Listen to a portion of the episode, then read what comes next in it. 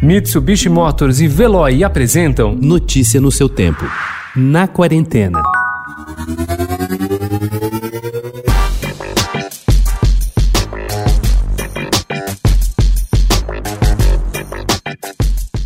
Filho de um militante político condenado à morte, o palestino Bilal Gaber nasceu em um campo de refugiados no Líbano e chegou ao Brasil sozinho, com 17 anos. Dragica Stefanovic deixou para trás e às pressas a vida confortável que levava na antiga Iugoslávia após descobrir que ela e sua família constavam em uma lista de extermínio. A trajetória desses e outros estrangeiros que se viram obrigados a deixar seu país e encontraram aqui um recomeço é retratada no livro Valentes Histórias de Pessoas Refugiadas do Brasil, escrito por Ariane Cararo e Duda Porto de Souza e lançado recentemente pela seguinte.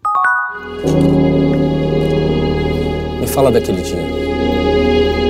Foi o final de um processo longo, difícil onde eu fui diagnosticado aos 16 anos de idade com um câncer, um tumor maligno no fêmur da perna esquerda.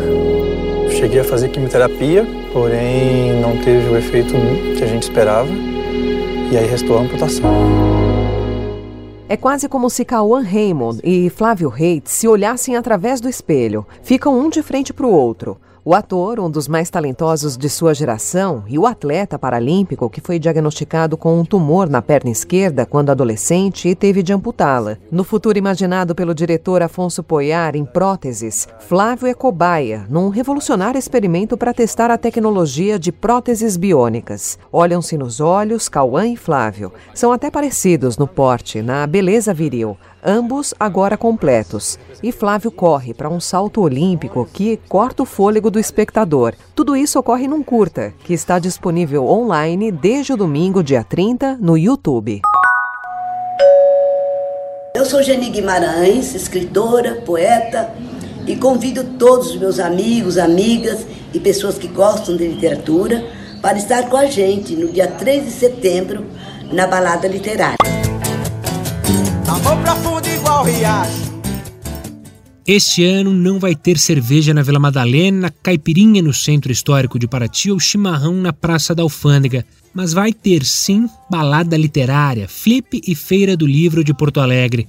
Em casa, pelo computador e possivelmente com um público maior do que se esses eventos fossem realizados presencialmente, um dos mais simpáticos e inclusivos festivais literários do país, a Balada Literária começa hoje sua 15ª edição, em homenagem a Geni Guimarães. Na abertura, transmitida pelo YouTube às 7 da noite, será apresentado o documentário que a cineasta Day Rodrigues fez sobre Geni Guimarães, autora de A Cor da Ternura, e que está tendo sua obra resgatada.